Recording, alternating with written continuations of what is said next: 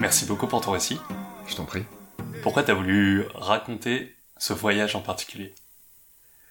Alors, je sais pas si on peut tout dire à tes auditoristes, mais moi, je voulais euh, tout te raconter. C'est-à-dire que quand on a commencé à se parler, j'avais envie de raconter tout ce périple, en gros, qui commence au Yucatan et qui finit euh, au Chili, où j'ai vécu par la suite euh, presque six ans, cinq ans, et où je suis devenu guide d'expédition de montagne.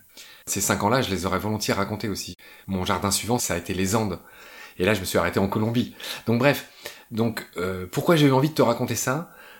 Je pense que c'est parce que ça concentrait beaucoup d'anecdotes et d'histoires euh, que j'espère un peu originales sur un espace spatio-temporel réduit.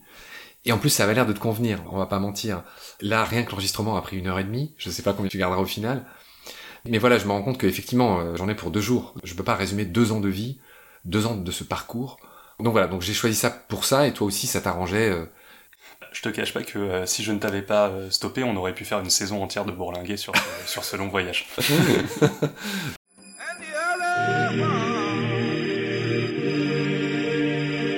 Pour ouvrir un petit peu de, manière plus générale sur tes voyages et non pas seulement sur ce récit en première partie d'épisode, comment tu prépares tes voyages et quelle place tu laisses à l'improvisation?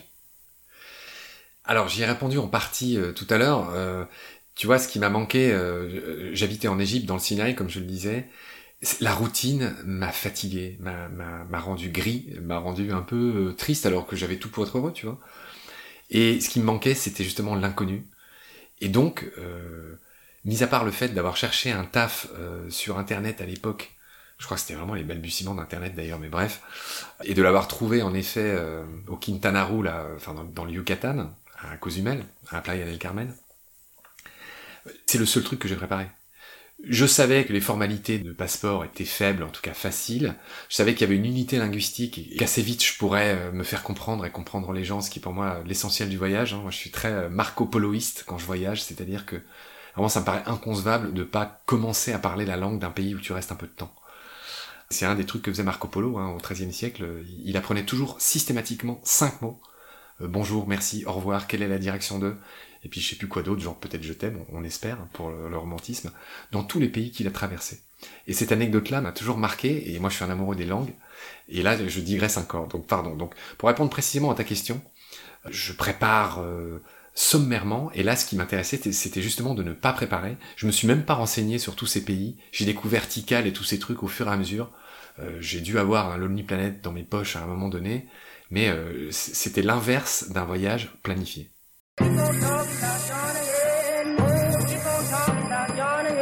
On a tous différentes manières de voyager. Euh, moi, j'aime laisser une énorme place à l'improvisation pour répondre en plein à ta question. Alors, j'essaye d'être prudent et quand même de me renseigner sur les basiques. Enfin, tu vois, la situation politique du pays, évidemment. Enfin, euh, pourquoi pas le climat, les éventuelles vaccinations. Enfin, tous ces grands classiques qu'on regarde tous avant de partir quelque part. Les difficultés ou non de visa, si t'es éligible ou pas, que sais-je. Mais euh, j'aime me laisser surprendre. Ça me fait drôle de dire ça, mais euh, tu sais, il y a ce fameux proverbe que j'ai dû entendre d'ailleurs dans, dans, certaines de tes émissions, euh, qui dit peu importe le voyage pourvu que l'horizon soit vaste. Peu importe la destination pourvu que l'horizon soit vaste. Je crois que c'est un proverbe touareg. et c'est exactement ça. C'est pas le dur, le concret, le, nom de la ville et, le, le, temps que ça va prendre qui m'a importé dans mes voyages. C'est vraiment le, juste, ça va paraître con, mais c'est le sentiment d'être libre et de pouvoir aller à B plutôt qu'à A, voire à C, si en, chemin t'as rencontré une fille ou un mec, euh, que sais-je, qui allait plutôt à C, voire à D. Et donc euh, voilà, préparation minimale, euh, voilà. Je sais pas si ça répond à ta question.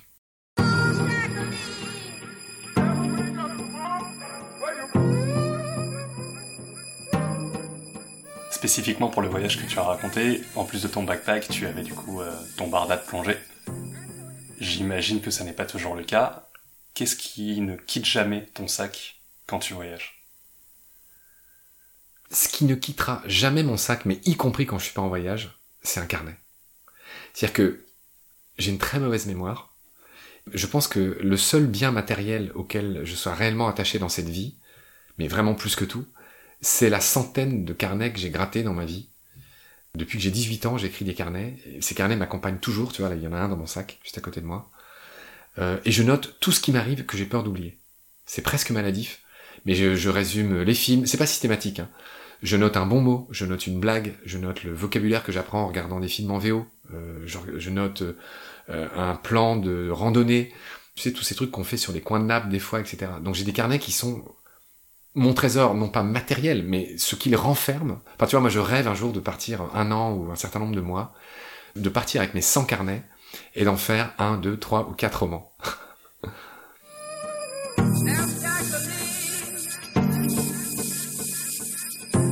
La transition est toute trouvée avec la question euh, suivante, qui est justement comment tu documentes et comment tu racontes tes voyages. Et mis à part le carnet, à moins que tu veuilles nous en parler encore un petit peu, est-ce que tu as euh, d'autres médiums que tu utilises pour raconter et documenter tes voyages? Alors, très bonne question. Moi, ce que j'ai beaucoup regretté euh, en voyageant, c'est le fait de trop prendre de photos. Alors, le carnet, c'est quelque chose d'acquis. Je fais beaucoup de crowbars. Euh, je collectionne des petites graines ou des insectes ou des, tu vois, des, feuilles. Enfin, tu sais, voilà, je mets beaucoup de choses dans mes carnets. Et donc, je regretterai jamais mes carnets. Encore une fois, c'est vraiment quelque chose que j'adore et, et, que voilà, qui m'accompagne jusqu'à aujourd'hui. En revanche, dans l'épisode qu'on vient de faire avec toi, j'ai parlé d'une rencontre avec euh, ma première rencontre avec une baleine à bosse. En fait, la baleine est passée sous le bateau. Alors, c'est des baleines qui font 15 mètres. Le bateau faisait 5 mètres. Donc, imagine ce que ça fait quand il y a une baleine qui passe sur le dos, c'est-à-dire en montrant son ventre tacheté de blanc, qui passe à 3 mètres sous le bateau. Euh, c'est un des plus beaux souvenirs de ma vie. Comme un con, j'ai mitraillé de photos, alors que des photos qui, que j'ai perdues aujourd'hui, enfin qui étaient même pas bonnes. En fait, j'étais tellement concentré à vouloir immortaliser ce moment que j'ai pas vécu ce moment. Et ça a été un déclic pour moi, et qui du coup euh, m'a fait tomber dans une sorte d'excès inverse, c'est que j'ai arrêté de mitrailler à tout va, comme on fait trop aujourd'hui, et comme moi-même je continue à faire trop aujourd'hui, pour être un peu plus dans l'instant finalement, tu vois. J'ai jamais tenu de blog, j'ai jamais tenu de vlog, donc j'ai raté un train clairement, hein, parce que par la suite je suis devenu réalisateur, enfin je travaille dans l'image, donc j'aurais pu et dû si j'avais voulu gagner ma vie, faire ce qu'ont fait tous ces voyageurs. Mais ça m'a jamais traversé. Et c'est ma maigre satisfaction. Enfin voilà, j'étais purement et simplement dans euh, être là dans le voyage plutôt que de le documenter.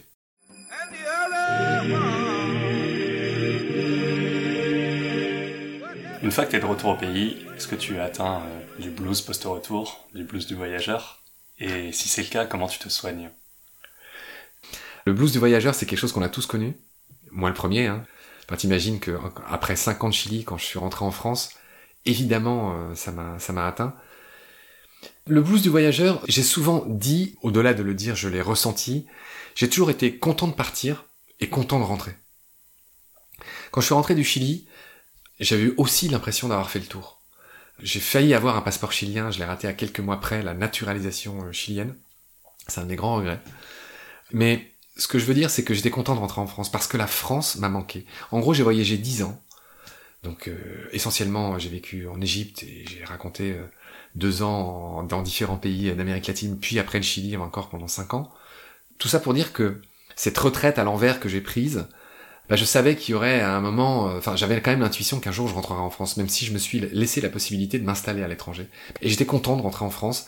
Et donc euh, j'ai eu le blues du voyageur comme tout le monde après mes voyages, parce que je rentrais quand même tous les deux ans en France hein, pour voir ma famille, etc. Mais je dirais que voilà, j'en ai peut-être pas souffert autant que certains, euh, vu la grande durée de certains de mes voyages, tu vois. J'étais content de rentrer quand même. J'étais content de retrouver la France. J'avais un regard lavé et neuf sur plein de trucs.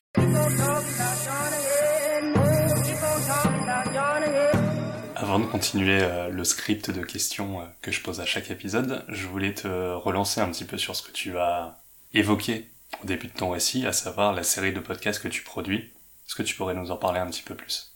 Alors c'est très gentil de ta part, oui. Euh, alors moi je fais un podcast qui s'appelle Baleine sous gravillon, tu vois, je parlais de baleine tout à l'heure. Euh, donc je laisse les auditeurs s'imaginer ce que veut dire ce titre. Je dis juste que c'est évidemment une hyperbole, une exagération de la petite anguille sous la grosse roche baleine sous gravillon. Et en résumé, je parle d'animaux, je parle de nature. Euh, j'invite des experts plus ou moins célèbres qui viennent raconter par exemple les cachalots avec François Sarano, euh, le lynx avec Gilles Moine qui est le patron d'un centre de, soins euh, qui recueille notamment des lynx dans le Jura. Enfin bref, toutes sortes de gens qui viennent me parler aussi des animaux moins photogéniques que sont les araignées, les serpents, etc. Et donc, je fais quatre épisodes tous les 15 jours de Baleine sous Gravillon, en alternance avec un jumeau qui s'appelle Combat, et si tu veux, autant dans Baleine sous gravillon, je raconte les animaux, la nature, grâce à ces spécialistes en les interviewant de manière assez factuelle et scientifique.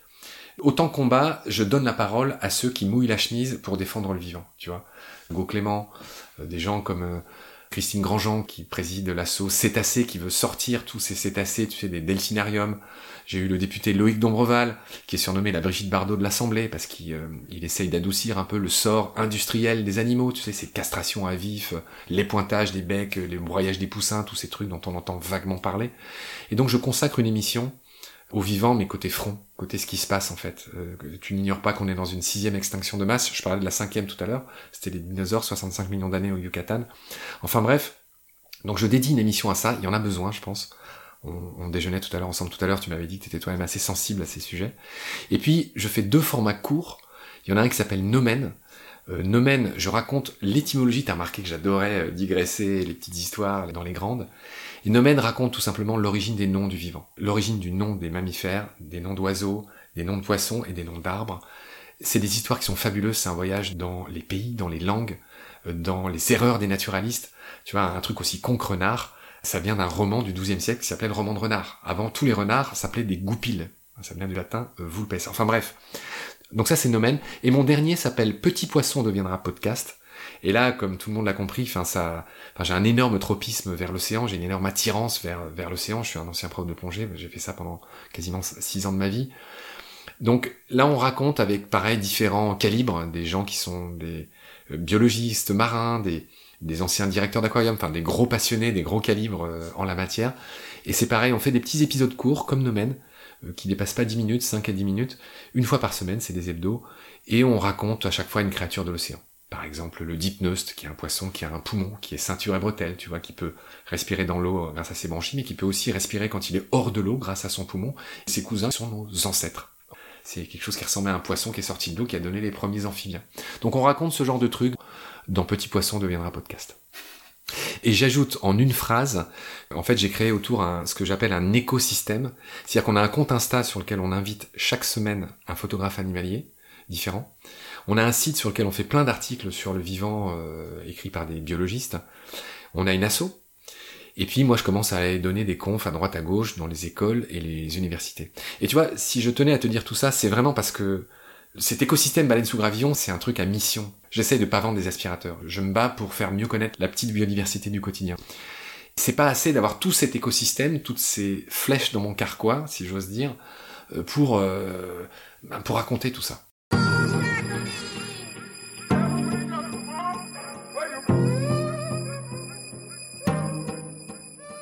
Pour revenir au voyage avec les rencontres euh, avec des humains, euh, bon, tu mentionnes euh, beaucoup de rencontres et beaucoup de profils, bien entendu, au cours de ce, de ce voyage.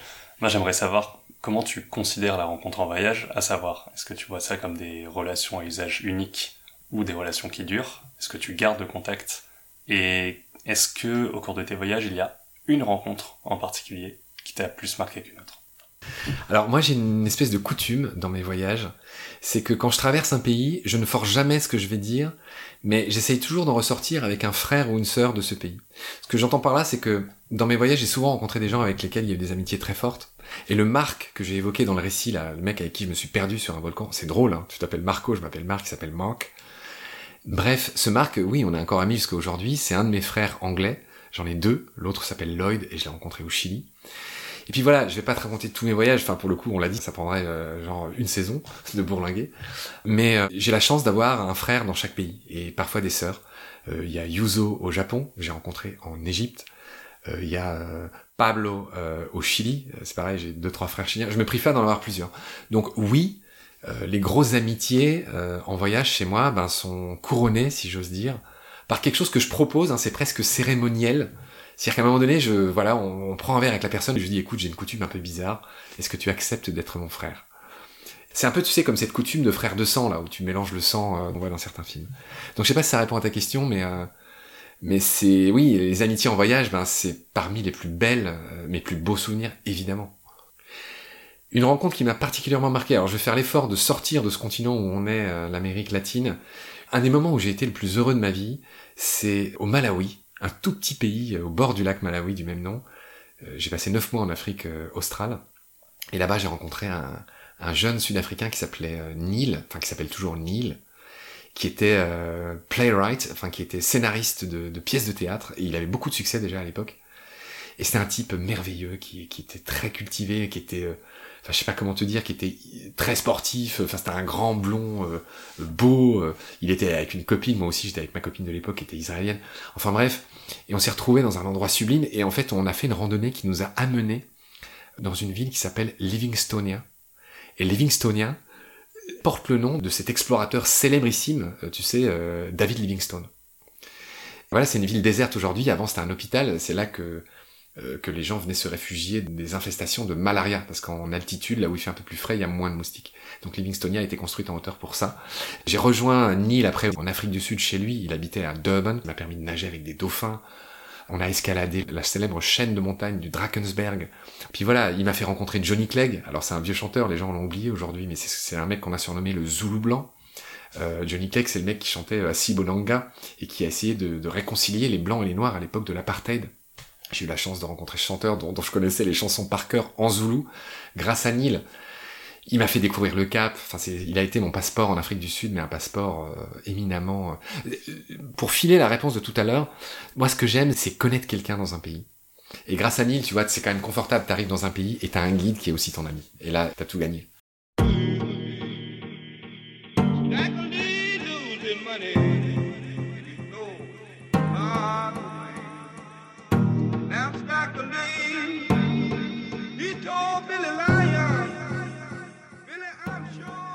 Deux questions.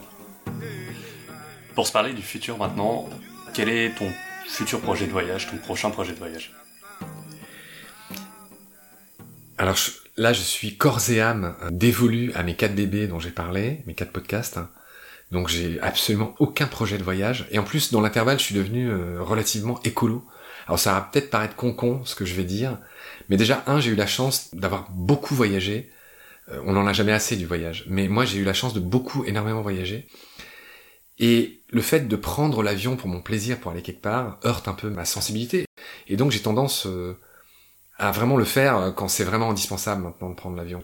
Bien évidemment, je le ferai dans ma vie. Mais par contre, partir plusieurs fois par an en avion, déjà, je peux pas le faire, j'ai pas le temps. En plus, j'ai encore moins l'argent. Mais surtout, ça heurte ma sensibilité. Et c'est vrai que ça m'attriste de voir les gens prendre des avions sans faire gaffe. Enfin bref, je veux pas passer pour un empêcheur de voyager en rond. Mais voilà. Cela dit, pour quand même répondre quelque chose à, ta question, euh, je sais pas pourquoi, j'ai l'intuition qu'un jour je partirai en Asie euh, et que ça durera des années. J'ai l'intuition dans l'intuition que ce voyage se finira au Japon. Euh, voilà, je voudrais pouvoir déambuler. Alors j'ai eu la chance d'aller au Népal, j'ai un ami qui habite là-bas mais c'est beaucoup trop peu. Je, rêve d'aller en Mongolie. Je, voilà, l'Asie au sens très large. Hein. et j'inclus même l'Océanie dedans. Et j'aimerais que ça dure 3, 4, 5 ans. Voilà. Écoute, on arrive à la fin de cet entretien. Donc tu as un petit espace qui t'est réservé dans lequel tu peux partager une anecdote, une recommandation, un proverbe, une citation. C'est à toi. Alors ayant déjà cité ce proverbe touareg, euh, peu importe la destination pourvu que l'horizon soit vaste, sans trop réfléchir, je te donne l'autre, euh, je pense, grand pilier de ma vie, qui est une phrase de Saint Augustin, qui dit un truc tout simple. Celui qui n'essaye pas ne se trompe qu'une fois. Merci beaucoup. Je t'en prie.